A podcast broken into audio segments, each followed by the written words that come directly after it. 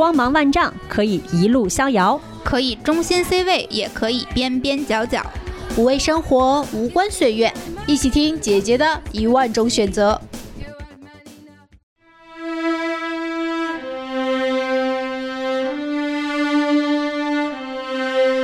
A tornado flew around my room before you came. Excuse the mess it made. It usually doesn't rain in Southern California. Hello，大家好，欢迎收听本期姐姐说。哦，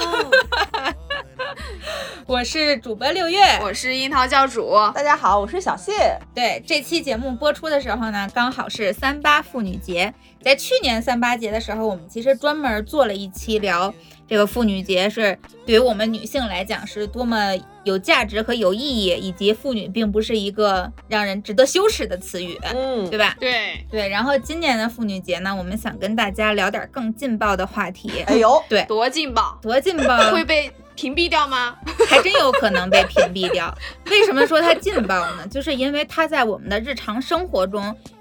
普遍来讲，禁止被讨论。嗯，不对，应该是禁止被放在明面上讨论。对，就尤其是我们女孩子在聊起来的时候呢，就是聊跟我们今天讨论的话题相关的，以及它延展的很多话题的时候，大家都是带着一点点的不好意思、遮遮掩掩、羞羞耻耻。嗯，但是我自己为什么今天就偏要想？把它拿到台面上来讲呢，就是因为我自己会觉得，不是因为我是一个朋克啊，而是不是吗？可可能也有原因，对，但主要的还是因为，就像去年我们做三八妇女节那期一样，大家越不愿意去叫它妇女节，但是我们越要跟大家科普，妇女两个字是有其非常重要的历史意义的，它不值得羞耻。那今天这期也是一样，大家越是要遮遮掩掩的话题，其实背后。往往都是我们认为它不体面，认为它代表着羞耻、丑恶、肮脏，但其实并不是，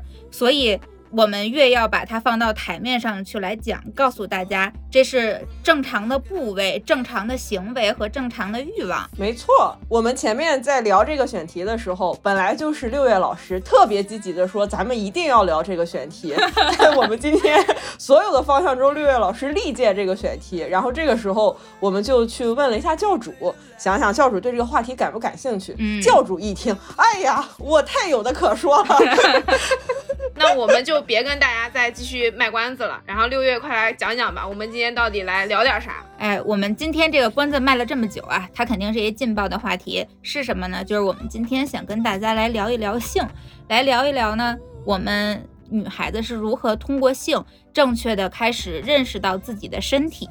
从女孩长大成人，从最初可能。羞耻和厌恶自己的身体，到逐渐开始欣赏自己的身体。嗯，对。然后这期话题呢，也是受到来自于西班牙的女性私护品牌科曼朵的赞助和邀请，让我们来聊一聊买 body 买 power 这个话题，就是我们女孩子开始如何认识到自己身体的力量的，嗯，和感受自己身体的力量。对。但是说实话，最初拿到买 body 买 power 这个。话题词的时候，我觉得可能很多女孩在想到自己身体的时候，并不会第一时间的联想到“力量”这个词。嗯，我们更多的可能是焦虑。比如说，之前美丽有说过，她会因为自己腿上有疤而不敢穿很长时间都不敢穿短裤和短裙。嗯，对。然后比如说，我们女生之间，我们之前也有做过。妇科医生妇科检查的那期节目，我们最开始的时候是难以和，就哪怕对方是医生，我们都难以去和他正面的去描述自己相关身体部位的一些感受，因为我们觉得非常的羞耻。嗯，对，我觉得是，就是好像在我们最初的，不管他是被灌输的，还是我们自己形成的观念里面，总感觉女生的身体不是一个能跟别人谈论的东西，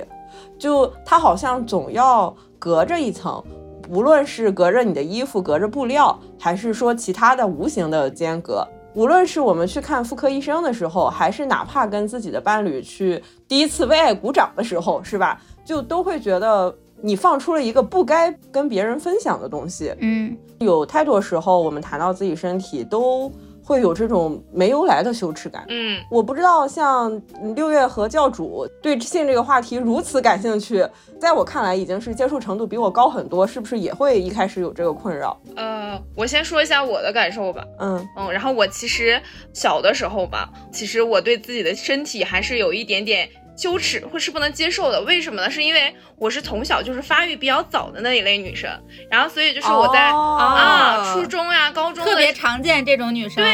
然后那个时候你知道吗？就是我的胸其实已经发育的就比较大了，但那个时候呢，因为你你还是不敢穿那种正常的内衣，你知道吗？因为你就觉得哎呀，人家都还穿小背心呢，然后你突然穿上那个内衣，感觉就是是不是很就是用新疆话是不是显得是你特别成熟，嗯显得我特别的嗯不正经，然后是不是显得自己就胸很大，风尘，对，然后然后那个时候就是不敢穿很暴露的衣服，这是第一。第二呢，就是比如说你可能正常穿一件那个衣服，然后别人就是宽宽松松的，但是在你身上，然后他就是显得就是有一点不太正经，私底下就会被别人起奇奇怪怪的外号。因为我姓马嘛，然后那个时候他们就会给我起什么呃大奶呀，然后就这种外号，啊特别难听。啊非常难听。然后那个时候我从小你知道吗？就是初中的时候我是不敢直起来走路的。哦，我也是，对，因为你那个时候觉得这种是一个羞耻嘛，所以你也不敢直起来走路。所以那个时候我驼背，你知道吗？然后驼到高中，我驼到现在，我一直驼背，就是因为想隐去自己说胸大这件事实。所以等到我第一次有性生活的时候，我那个时候都是把灯关掉。就是我不知道你们会不会有这种时刻啊？就是我是在大学的时候有了第一段那个恋爱嘛，然后有对性这件事情其实是很懵懂的。但那个时候我自己的男朋友其实是大我四岁，嗯所以他不懵懂了，就算是一个老司机，然后带着一个小萌新，所以他是非常主动的。但是我那个时候呢，对自己有没有需求这件事情是呃不知道的。嗯我当时的感受就是啊，你需要，那我就给你。但是呢，我希望在晚上把灯关掉。嗯，就是我其实是不敢正视自己的身体的，尤其是胸大这件事情，我就觉得非常的尴尬。就是在这个时候，你都会因为自己胸大而感到尴尬吗？哎，对，那个时候不是，就是一直到高中毕业，我都没有正视自己说胸大这件事情。我可能经历了一个很长一很长一段的阶段，然后才接受自己这个事实。哦啊、虽然那个时候我那个男朋友其实还是挺愿意鼓励我的，然后也挺愿意表扬我的，嗯但即使如此，我们俩每次出去开房的时候，我还是就是愿意把那个窗帘拉得死死的，把那个灯弄得暗暗的，然后 你们懂的，就是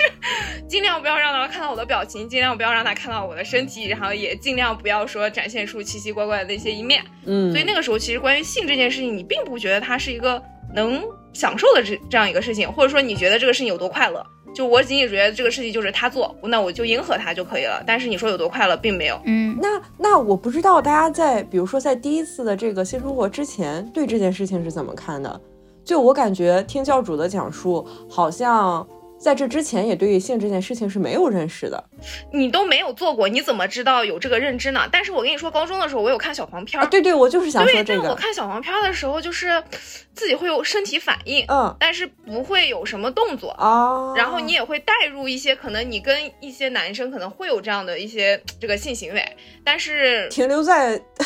脑海中意识层面，对对对，意识流，那个时候都是意识流，所以但并不知道真正的性生活是什么感受。但是你你那个时候看黄片里面，其实你觉得还挺，人家好像嗯还挺开心的哈。但是你自己真正的去体验了以后，你就发现嗯，好像跟我想象的不太一样。哪有？我不知道六月有没有这个感受。不，我觉得在小黄片儿里，人家也不开心。对，但我不知道你看的是什么小黄片儿，就至少亚洲小黄片儿，女性永远是拒绝的。啊啊，对，那种迎合迎合的那个状态，对他嗯表现的是很被动的，嗯然后非常的不享受。我最初的对于性的那个认识，当然也有可能因为我那会儿年纪非常小，就可能刚上初中或者怎么样，就属于非常非常懵懂。刚刚有意识的时候，我觉得它是非常之恶心的。哦，你真的好早哎，六月。我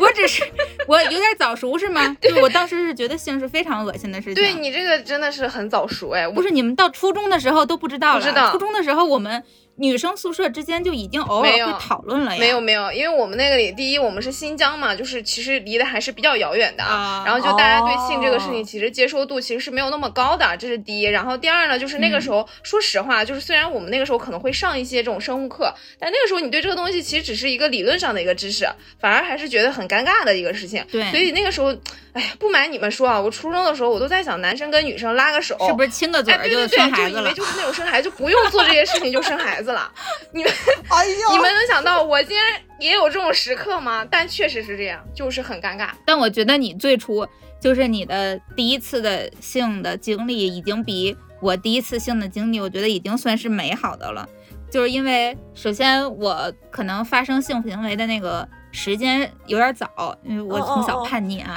从小叛逆，然后好奇心又特别强，然后我之前尤其咱们老听众都知道，我从特别小就开始谈恋爱。所以就和初恋男友两个人之间都对这件事儿有一点点好奇，然后又带着一些恐惧。对，年龄小的时候大家都是这样嘛，你又恐惧又好奇。嗯，然后，但是你想，当年在我发生的时候，那会儿我还是觉得性是丑恶和肮脏的，觉得非常恶心的时候，然后在那样的一个心理铺垫下，就半推半就的，差不多就发生了自己的第一次的性行为。但是你第一次流血了吗？没有，我当时还很困惑。对，我也很困哦，惑，你也没有。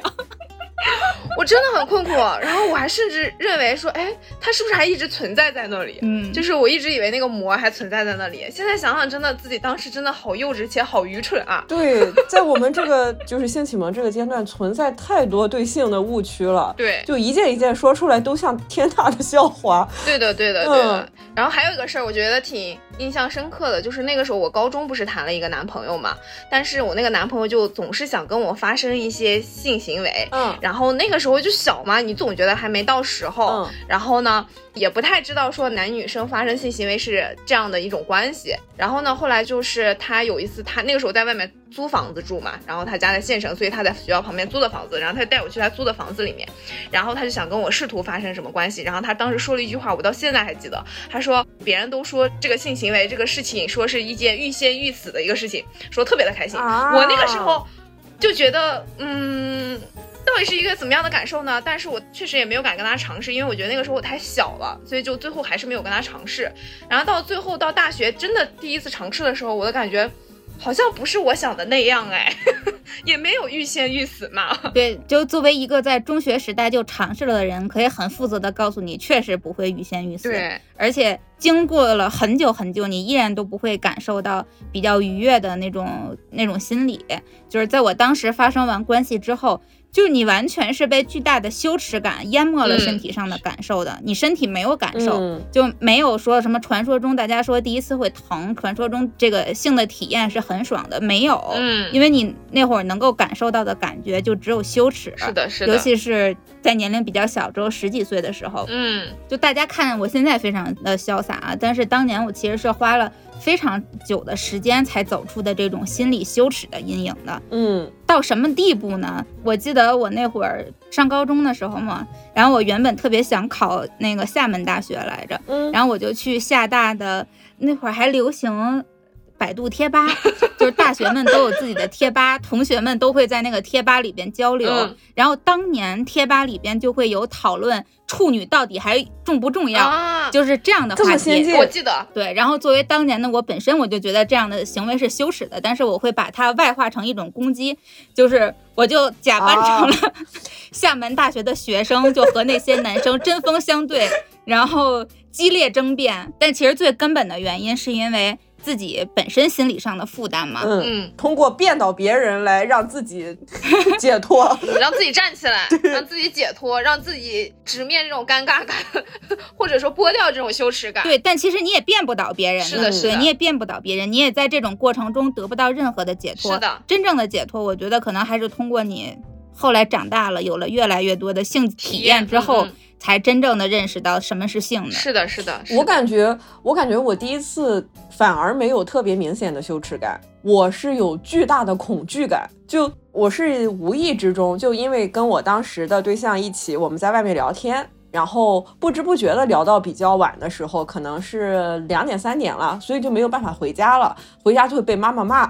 于是我们就只能去。旁边的酒店开一个房，然后我们明天就第二天再回家。所以这一切它是对我来说，它是发生的非常突然的。就是我觉得女孩子，当你和你在一起的恋人，你们知道今天晚上要去开一个房的时候，你就已经在想着接下来我该怎么办了。就 就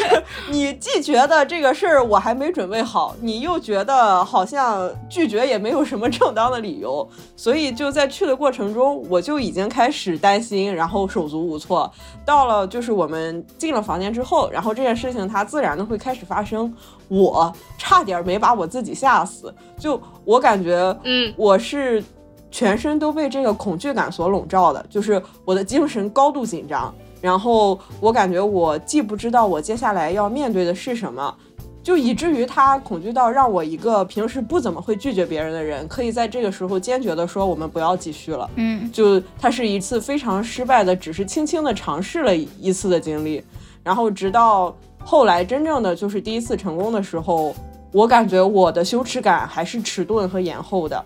就我仍然处在一个非常懵懂，不知道这是啥，我在感受啥，这事儿到底意思在哪里？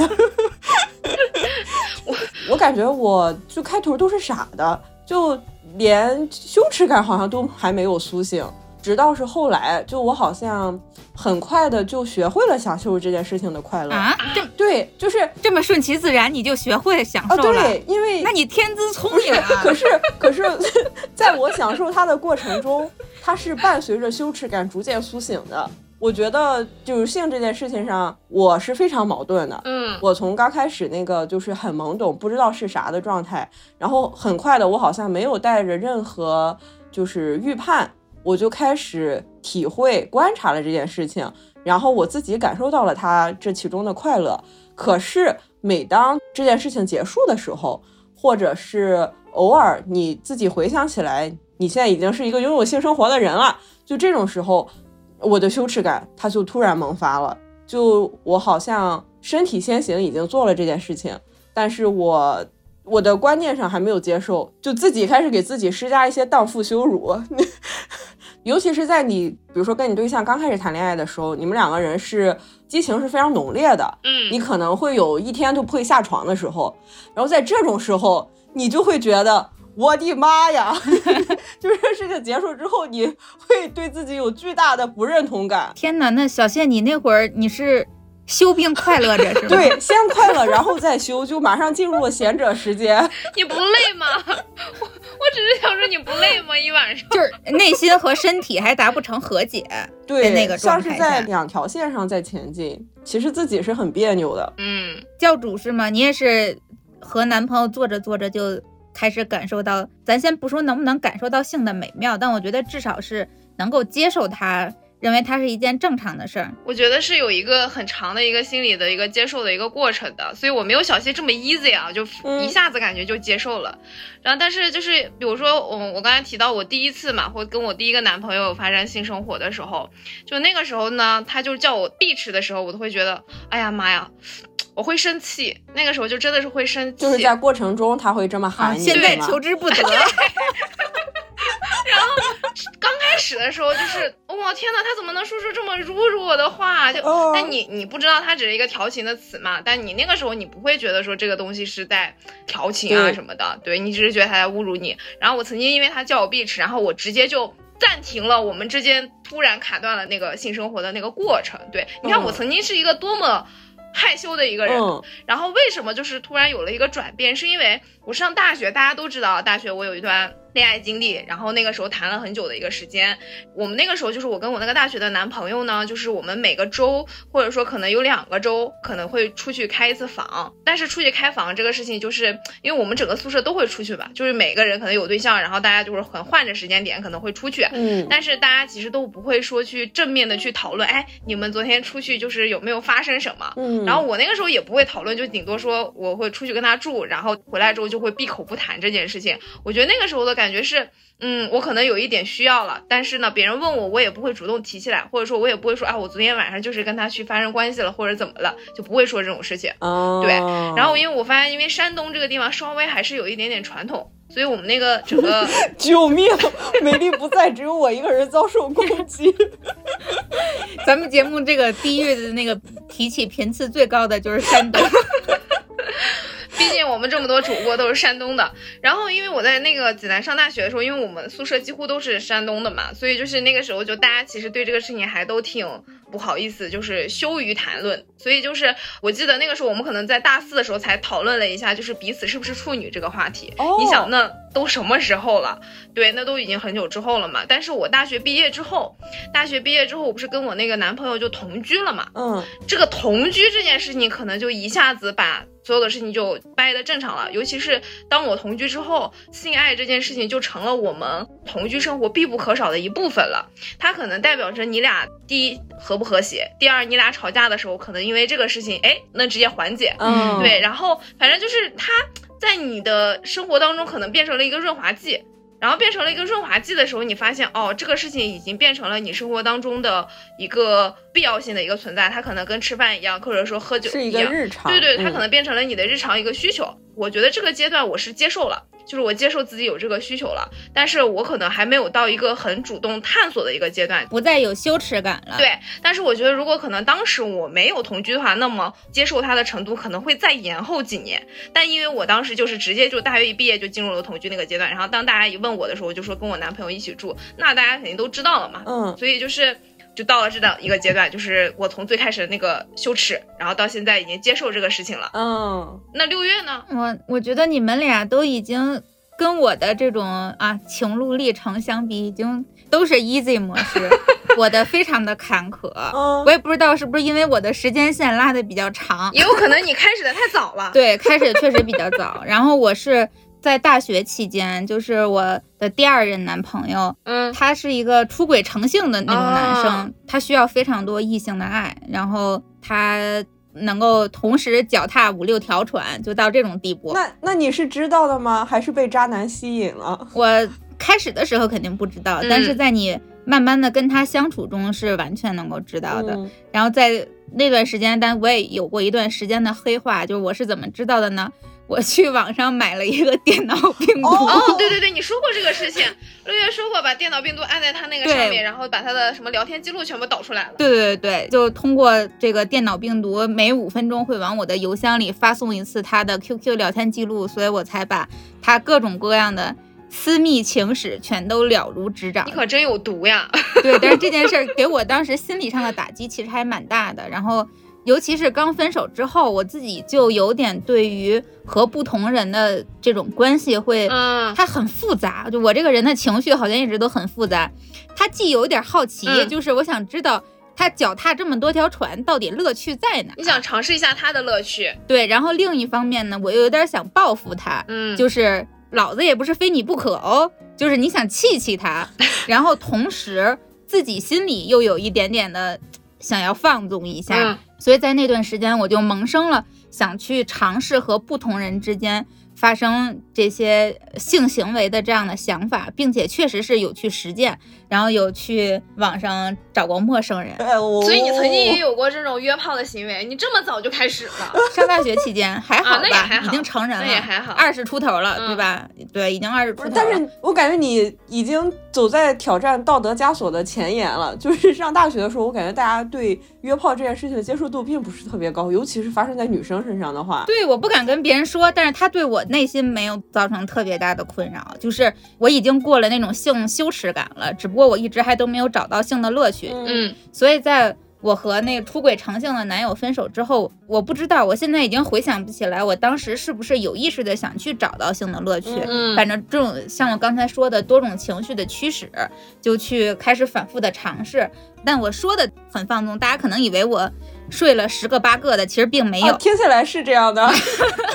因为当你睡了一两个之后，你其实就能够感受到你和没有感情的人之间发生的性关系是没有任何乐趣可言的。对，它实在是太无聊、太枯燥了。哎嗯，你会不会跟陌生人，就是比如说完全没有感情基础，你指的就是那种纯约炮的陌生人是吧？对，尝试过。哎，这个我也尝试过。哎，你们会有那种就是嗯，做完了觉得很自己很便宜的感觉吗？那倒不会。没有，我就觉得浪费时间对，我就觉得并不是我想象的那种快乐。第一，然后第二就是感觉，哎呀妈呀，就是我后来我发现，就是因为尝试完之后，我发现我操，没有感情基础的这个度爱，你就发现并不是你想要的，意思没意思，是真没意思。嗯对，对，所以就是很多人就说约炮约久了会空虚，我真的太能理解了，因为。因为我可能就是在我单身 gap 期的时候，可能就是经历了那么一两个，我就不想再多经历第三个了，就是这样的感觉。对，嗯就是在我比较放纵那个阶段，差不多也是这样。就是你经历了几个之后，你就觉得这件事儿实在是太无聊了。嗯，但同时，性已经在我心里边的重量就被放得很轻了，就是我不会再认为，哎，我们必须得确立关系才能够发生性行为，它只是这个重量放轻了。嗯然后在这个阶段呢，就是啊，命运的偶然，我现在觉得可能某种意义上也算是命运的馈赠，我就遇见了一个我蛮喜欢的男孩儿。嗯但是我们之间，嗯，反正因为各种各样的原因吧，我们并没有确立情侣关系，但我们维持了将近两年时间的伴侣关系。啊，然后在我心里，我会有点把他当成是半个男朋友这样的关系。然后因为你有好感的驱使，但同时他年纪也比我大很多，可能比我大个七八岁吧。然后他是一个老手，他基本上是完全打开我对性体验的这么一个人。嗯在那段关系中，我就彻底被打开和释放，因为两个人嗯实在是太 match 了，就是互相对对方的身体上瘾。性和谐真的真的是上瘾，对，因为我当时上大学嘛，嗯然后像寒暑假这种，我回到天津之后，他会专门每周末从北京赶到天津，我们俩再去开个房，就互相为对方痴迷。然后在这段关系中，其实是我真正感受到了性的快乐的一个阶段啊，我到现在都觉得挺幸运的。然后也是在这个阶段里才开始，当那会儿的时候，我还更多的还是一个小白兔。虽然说听起来好像有过很多体验了，但本质上是个小白兔。然后他像是一个老司机一样嗯在带着我，嗯然后那会儿可能谈不上什么什么探索，但是你确实是能够感受到快乐。然后也是在那个阶段，我开始像之前教主也说过，他可能会早期的时候对自己的身体会有羞耻，不喜欢他或者怎么样的。嗯嗯，我原本可能没有那么明显，但是多多少少也有一点。但是在通过这种非常 match 的性的催化下，我开始非常喜欢自己的身体，然后喜欢观察自己的身体。那段时间就是属于，哎，洗完澡之后就会愿意光着在镜子面前欣赏几圈然后再穿上衣服，嗯然后喜欢对镜自拍自己的没穿衣服的照片，嗯然后在我大概二十二十四岁的时候，还专门去找一个好朋友，他是个摄影师，然后找那个摄影师的朋友拍了一组私房照。就哎，那个阶段我觉得成长的还是蛮多的。你是怎么看见自己身体的？就是因为通过感受到性的快乐，然后好像身体突然被唤醒了一样吗？我感觉还挺神奇的，因为好像我们就是小时候，包括青春期或者是上大学的时候，大家都不会特别自然的去欣赏自己的身体。嗯，有被唤醒的成分在，但我觉得更多的是因为你通过高质量的性，你能够感受到彼此的欢愉，在这种欢愉里，你是能够非常非常强烈的感受到对方对你身体的欣赏和认可的。嗯这种欣赏和认可会反哺到你身上，你会觉得我懂。哇塞，原来我如此的迷人。我能理解六月这个感受，就是因为对方开始对你有上瘾嘛，然后可能对方也开始对你有一种神奇的那种荷尔蒙，然后你就突然觉得哇，我原来我这么的 charming，我这么的迷人，然后就开始观察自己为什么这么 charming，然后嗯接下来之后可能就越来越爱自己了。嗯，是，而且我本来并不是那种特别自信的人，嗯然后可能就是心里面小小的还会有一点自卑，除了对于自己的身体，可能自己整个人都不是一个特别自信的状态。嗯但是当你进入到性生活的过程中，总是会能感受到对方对你的身体，包括是对你的私处，这么一个你本身觉得他其实有点见不得人的你的一个器官，他会对你表达出无私的、由衷的赞美。这个时候你会觉得自己里里外外的都被肯定了。对，就是好像你心里从来没有被照到过的地方，是有一个人他愿意全然的接受，并且认可你，也愿意拥抱你的。这个力量，我觉得真的是有了性生活之后才会感受到的一个非常强大的力量。对，而且最开始的时候，我估计可能即便是现在，可能很多女生都是没有勇气去观察自己私处的。对，对，在我遇见就是这种非常 match 的性伴侣之前，我其实真的是没有勇气。你看的时候，你就会觉得他十分之丑陋，是的，然后你接受不了。是的，是的，是的，我觉得都有那么个阶段吧，就是当你经历了一段时间的这样子的非常和谐的性生活的时候，然后他可能会夸你的私处的时候，你就会觉得，哎，好像也没有那么的差。反正我现在是这种感觉，就是有一些话不至于拿来这个在节目上说，但是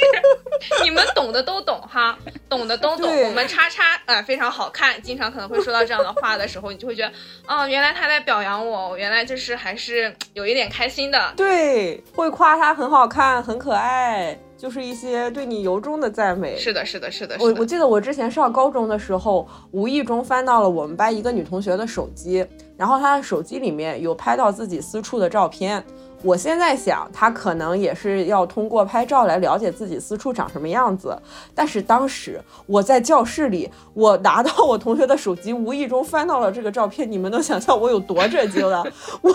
我像手里拿了一块烫手的山芋一样，迅速的把这个照片应用关掉，然后把手机还给了他。我脑海中迟迟挥散不去他那个照片，就是就那个时候的我，还是会觉得我会把做这个行为的我的同学当成是一个非常不检点的女孩子。嗯，你还没有理解对你还没有去了解这个事情，你甚至没有去细想她的动机的时候，嗯，你这个荡妇羞辱已经就是先于你所有的想法已经冲在前面了。在我青春期的时候，也是有过一段时间对自己身体的各个器官都很好奇，你也想要知道它作为你身体的一部分，它是长得是什么样子的。就像六月刚刚说的，大家可能对它的关注实在是太少了，所以有的时候你哪怕自己去尝试，比如说你洗澡的时候去看一下，或者是你去照个镜子，就都会被它吓退。你是会被他吓退吗？但我觉得可能都有那么一个阶段，嗯，是吧？就它毕竟还是你身体的一部分，好像还不至于说你就觉得就讨厌它或者怎么样的，但你就会下意识的去屏蔽掉它，所以就是对自己器官的这个探索，这个好奇心，它也只持续了非常短的一段时间，它好像是一闪而过的，然后我就会下意识的觉得我不应该对它施予更多的关注了，嗯就是我就把它盖起来就好了。我就去就做其他的事情，它不需要我再关注它了。逃避掉了。小谢是逃避掉了，嗯，嗯，我觉得幸亏当年我不是小谢的同学，要不然小谢肯定就以为我是最不检点的那个。很有可能。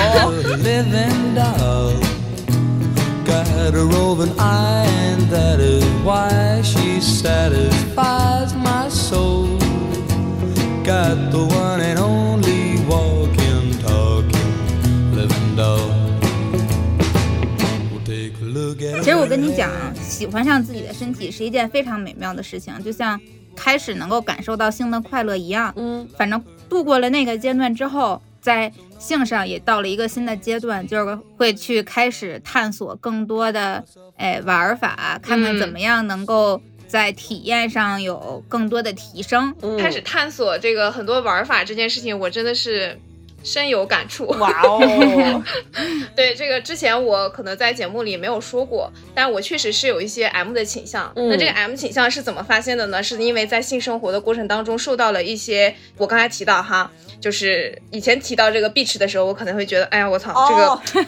你怎么骂我？对你怎么骂我？但是现在觉得好爽啊，再来一对，然后。到了上一段感情的时候，他骂你的时候，你就突然觉得，哎，有点爽哎，有点爽到。然后他那个打你的时候，你突然觉得，嗯，好像又有点爽到。然后一点一点递接嘛，就是递进嘛。然后你每次就是他可能对着你做这种行为的时候，你并没有觉得这个事情让你感觉到很羞辱，反而觉得很快乐。然后那个时候我感觉到。我可能是有这个 M 倾向的，然后我那个时候知道自己有这个倾向了之后呢，我就开始会买一些小玩具，然后大家也知道哈，大家也知道。但是我跟我上一个男朋友，其实说实话，就是性生活特别的和谐，就和谐到以至于我们俩分手之后，我都想跟他做一个炮友。对，然后就是我就非常的好，真的是非常的好。但那段关系当中，我就觉得天哪，原来性是一个这么美妙的一个事情。然后，但是跟他关于一些 S M 之间的这种小尝试其实是没有的。但是我其实现在会有一些这种尝试，因为我自己知道我自己现在是一个 M 嘛。那这样的话，我还是不太想进入那个小众圈子的。那如果不进入这个小众圈子，那我要如何来获得这个自己的精神的快乐呢？于是我就开始培养你男朋友，培养起我男朋友。对，然后我就开始培养我男朋友，然后这个事情呢，就是私下还给六月讲过，就是我自己还会买一些什么小玩具，然后小工具啊，这种蒙眼的呀，然后这种小鞭子呀等等，然后一些蜡烛呀这种，就是我们家其实现在也是应有尽有。哇哦！对，我就因为我很喜欢这个事情，然后去年我过生日的时候，我男朋友给我送了一大箱，就是 一大箱哦，他抱了一大箱，就是各种。情绪的这种衣服，嗯然后以及还有一些其他的一些玩具，就是我们俩就 是我们俩说实话，在探索这件事情上，其实已经达到了很多的快乐。但是在此之前，其实嗯，我在这段感情之前其实是没有主动去探索过的。但是现在我主动探索了之后，我发现我靠，是真的很快乐。哦就是当我感受这种快乐的时候，反哺哈，反哺自己，我发现自己其实更加自信和更加爱自己的身体了。说实话，我以前可能洗澡的时候，我就看着自己的某些器官，可能是不愿意去碰一下的，或者说，哎，我就可能。快速洗过，然后快速清洁完，然后这个事情可能就过去了。但现在的时候，可能真的是会哎看一看，它为什么在发生性关系的时候就会 迸发出如此力量。对，那么的湿润。然后，但是为什么就是哎，现在的时候可能一个手都塞不进去，可能它就会变成这样，咱就会有一些奇奇怪怪的行为，然后就开始去探索。对，这就是我洗澡的时候有的时候莫名其妙会干的事情。但是当我做了很多这样的事情之后，就是我发现。说这个可能有点上价值，但确实是这样。我觉得嗯性的主动权在自己手里的时候，说实话是更快乐的，就是因为以前是被动的嘛，所以可能他用什么样的姿势是他决定的。但现在的话，我觉得，哎，嗯这样的姿势可能我会更开心，我就会告诉他，哎，我可能希望你用这样的姿势，我觉得我们可能是更开心的。那现在的性生活可能就是更和谐的，但是以前的时候就是对于性生活和谐这件事情，就是哎，他来的好，那我就来的好；他今天来的不好，那我今天就不好。嗯，但是现在不是这样的，就现在的话，就是自己会主动去把握你们之间的节奏，把握了这个节奏之后，你会感觉，哎，原来真的是不一样了。六月现在是这样吗？不是啊，你竟然不是这样？是这样的，我跟你有点不一样。虽然我们性癖上有相似之处，嗯但是我靠主动得不来快乐，啊，就是我的快乐一定要靠哦看似被动得到的，所以我要用一点点的伎俩，知道吧？就是我不能主动的去调教他，啊对我不能主动去调教他，我只能引领他，嗯或者就是若隐若无的去告诉他，让他自己去发现，然后。我自己装作好像很被动的样子，这个才能够给我带来心理上最大的满足。那种查查的快乐。但是我因为我男朋友是一个，你们也知道，就是他是有一点内向的那种男生，有点直男的那种男生。我感觉他可能在我上一个阶段，就是他能接受这件事情，但是对于就是说放在明面上说这件事情，刚开始他是其实是有一点接受不了的。哦，对，你们没没有想到吧？一个男人男生不是特别自然的就可以说出来这样的事情吗？他会发生，嗯，但是他不会就是对着你在，比如说很正常的情况下，可能突然对着你来一句，他以前是不会的。嗯，但是在这两年多之后，就是我们俩不断的，比如说我可能会经常有的时候拍一下小视频啊，然后我可能突然就发给他呀，勾引一下他呀，然后慢慢的、慢慢的，我发现他就被培养出来了，现在已经是我想要的那种有一点点 S 倾向的那种男朋友了。虽然他还没有完全到达吧，但至少说在某种程度上，我觉得哎，那个快乐其实已经比以前刚刚开始的时候多了非常非常多。你塑造的好成功啊！我之前听过一个理论，嗯就是比如说 M 吧，他看似在关系中是一个被动的弱势的地位，但其实他是真正引领着这段关系该如何走下去的那个人。嗯，我就是因为你不。管是做什么样的游戏，以什么样的姿势，做到什么样的程度，完全都取决于 M 的喜好是的是的，S 是的是的其实是被动的去去满足他。S 是服务者，对就是我今天要到达什么样的阶段，我今天可能到哪个度是 OK 的，然后再到哪个度我可能就不行了。这些事情是我都会跟他说的，但是我觉得表达了这些之后，确实快乐会增加了许多的。对嗯。就是那个是精神的快乐，我不知道你们有没有这种感受，你们可能没有，也可能听众朋友们可能也 get 不到。但是呢，就是它是精神层面的一个快乐，然后你感知到身体的那种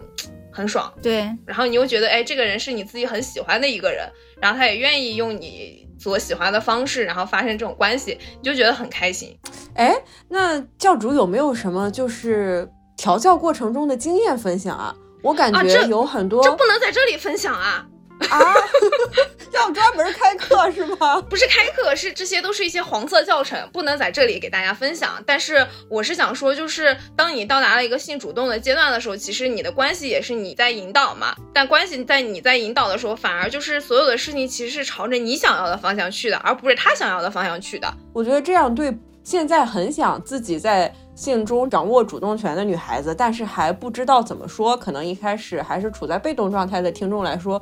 就这么说太玄幻了。比如说，有没有什么可能我不舒服，我可以直接的告诉你，但又不会特别伤害到你的自尊心或者影响我们俩关系的这样的就是话术沟通上的技巧那？行，那我来点儿吧，来点儿来点儿。这个事情我非常的有经验啊，因为说实话，我刚开始就是我我的跟我前一任男朋友，你刚才我也提到了嘛，就是性生活非常的和谐这件事情。然后呢，他也把我的这个 M 倾向有点激发出来了。嗯然后激发出来了之后呢，但是也没有跟他尝试嘛，因为后来因为各种原因吧，反正不就分开了嘛。所以刚开始跟我现在这个男朋友在一块儿的时候，说实话是有一些不舒适的。嗯对我那个时候采用的方式啊，我可以跟大家教一下，就是你们俩吃着饭的时候，或者说他心情愉快的时候，你们俩可以聊起来，哎，说可能呃以后可不可以用这样的方式，或者说可能这样的方式我觉得不 OK，我们可不可以换一种下次用那样的方式？嗯，对，就是一定要在他开心的时候说，千万不要在你们俩那个什么玩，然后突然说，哎，你刚才那样不行，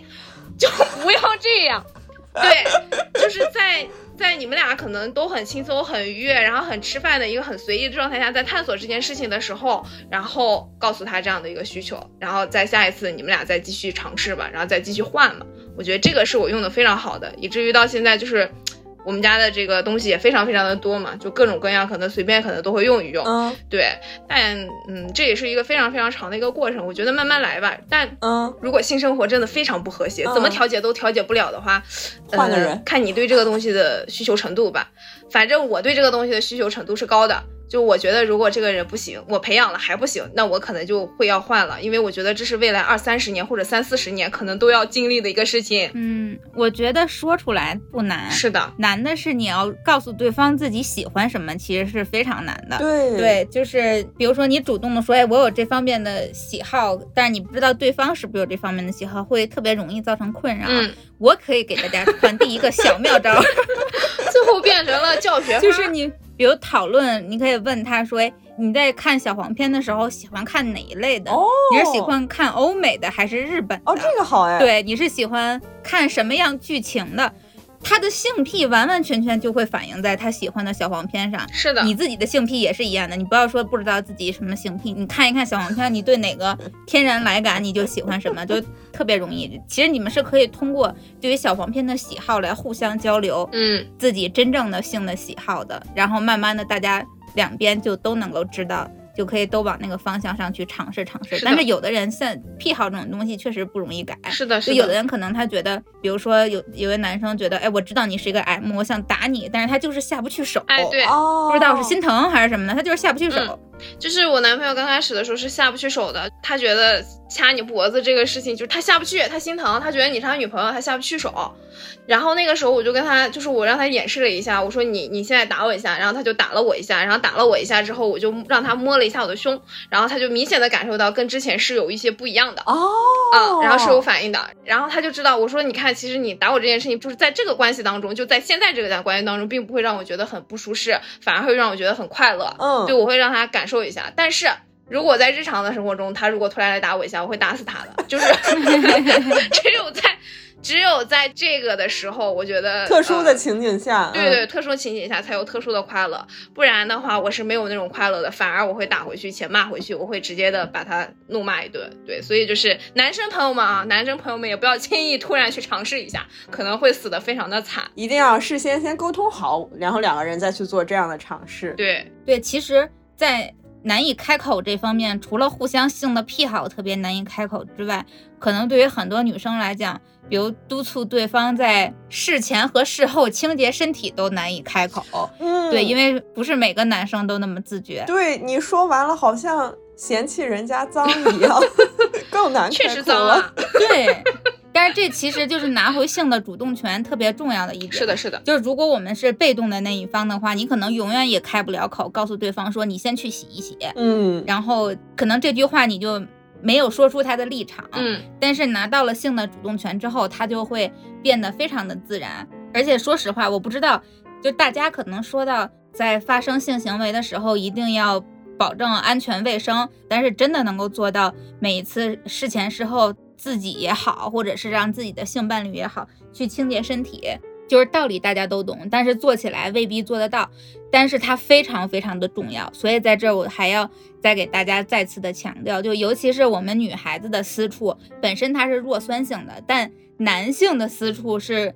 碱性的，对，所以我们女生在整个发生性行为的过程中是特别容易受到很多这种细菌侵袭的，嗯然后我们女孩子私处的酸碱平衡就完全被破坏掉了。所以在这儿我还是要和大家一再的强调，在事前事后一定要注意清洁。嗯，比如哈，我们就可以用我们今天金主爸爸家科曼朵家的这个益生元慕斯来做清洁啊。我本人啊。樱桃教主本人亲身试用，非常非常非常的好。那本质上就是对于私处的一个清洁，也是我们自己对于身体的一个保护。嗯，对，我觉得其实对于所有女孩来说，可能性意识的觉醒，第一步就是我们要先学会看到自己的私处。其实私处的皮肤也是我们的皮肤，就像我们平时去护理脸，嗯，可能是我们女生做的最多的脸部的护理，然后现在越来越多人重视的头皮的护理一样，私处也是皮肤的一个部分，它嗯其实也需要有自己的专属护理的。嗯，因为它本质上也影响着我们身体的一个健康啊，比如说什么 HPV 这种我们要去打呀，然后以及说这个日常的这种清洁保护啊，还是要需要做一做的，也防止一些什么妇科疾病的产生。对，因为说实话，私处护理这方面的信息，可能大家平时了解的比较少，因为它是我们的禁忌话题嘛。但如果大家不知道在日常生活中要如何去护理我们的私处，我觉得还是可以关注一下邀请我们讨论这期话题的科曼朵的，因为他们就是非常专业的呵护女性私密健康的品牌。嗯，对，因为这个品牌它起初是由欧洲的一些经验非常丰富的妇科医生和专家创立的，而且它在欧洲其实是作为医疗产品，在药房和医院的处方中会被使用到的。对于我们来说，很多时候我们谈到私护产品，可能第一反应是类似妇炎洁这样的洗液。然后不仅是在我们的认知里面，对于私护产品的这个种类和功效可能会觉得很单一，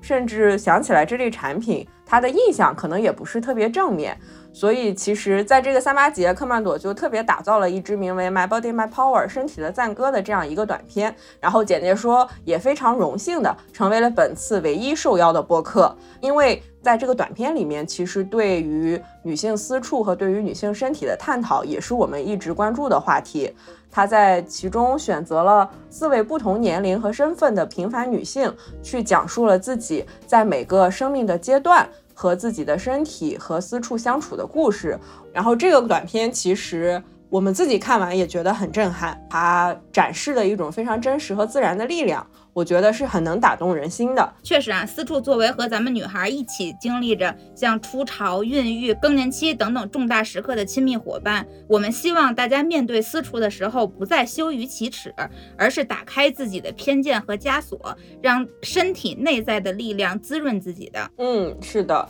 那希望今天我们这期节目也能够给曾经像我们一样。处于不管是对于性也好，对于自己的身体也好，私处也好，依然抱有着羞耻，抱有着不能够接受，认为它丑陋、肮脏等等这样的一个，可能我感觉是每个女孩必经的阶段。我相信嗯咱们今天肯定有听众也处于这样的阶段之中。那也希望我们自己的一点点的真诚分享，能够给你带来正视他的勇气，嗯然后以及接受他的坦然。是的，希望每一个女孩子，包括我自己，都有能像六月和教主这样，就是坦然接受自己的性需求，然后也能自信大胆的说出，把它说出来，说给自己伴侣听的这样的一天。确实，性很美妙，我们的身体也很美妙。对的，然后也希望所有的听众姐妹们和我们一样的朋友们，然后都能在性生活当中体验到其中的快乐，然后也希望能找到自己的自信和自己的欢愉。嗯，然后刚刚我们提到的这个科曼朵在三八节做的这个关于女性身体力量 My Body My Power 的这个短片，如果有感兴趣的听众，我们可以到科曼朵的官方的公众号下面的视频号，或者是他的科曼朵同名的官方微博上面去观看。然后希望大家都能从这个短片中获得力量。哎，那咱们姐姐说的那这期节目的推文里边，是不是也能把这支短片放进来呀？哦，可以呀，到时候我们就直接把它插在这一期的推文里面，大家也可以到姐姐说 FM 的公众号里面去查看。好呀，好了，那这期节目我们就跟大家聊到这儿了。欢迎大家关注姐姐说的官方微信公众号“姐姐说 FM”。然后，如果本期节目也给大家带来了一些想要跟我们分享的故事，或者是你的想法想要跟我们探讨，也欢迎大家在各大平台的评论区给我们留言。那这期节目就就这样啦，啊，就到这儿，到此为止。嗯然后跟大家说拜拜，拜拜拜拜拜拜。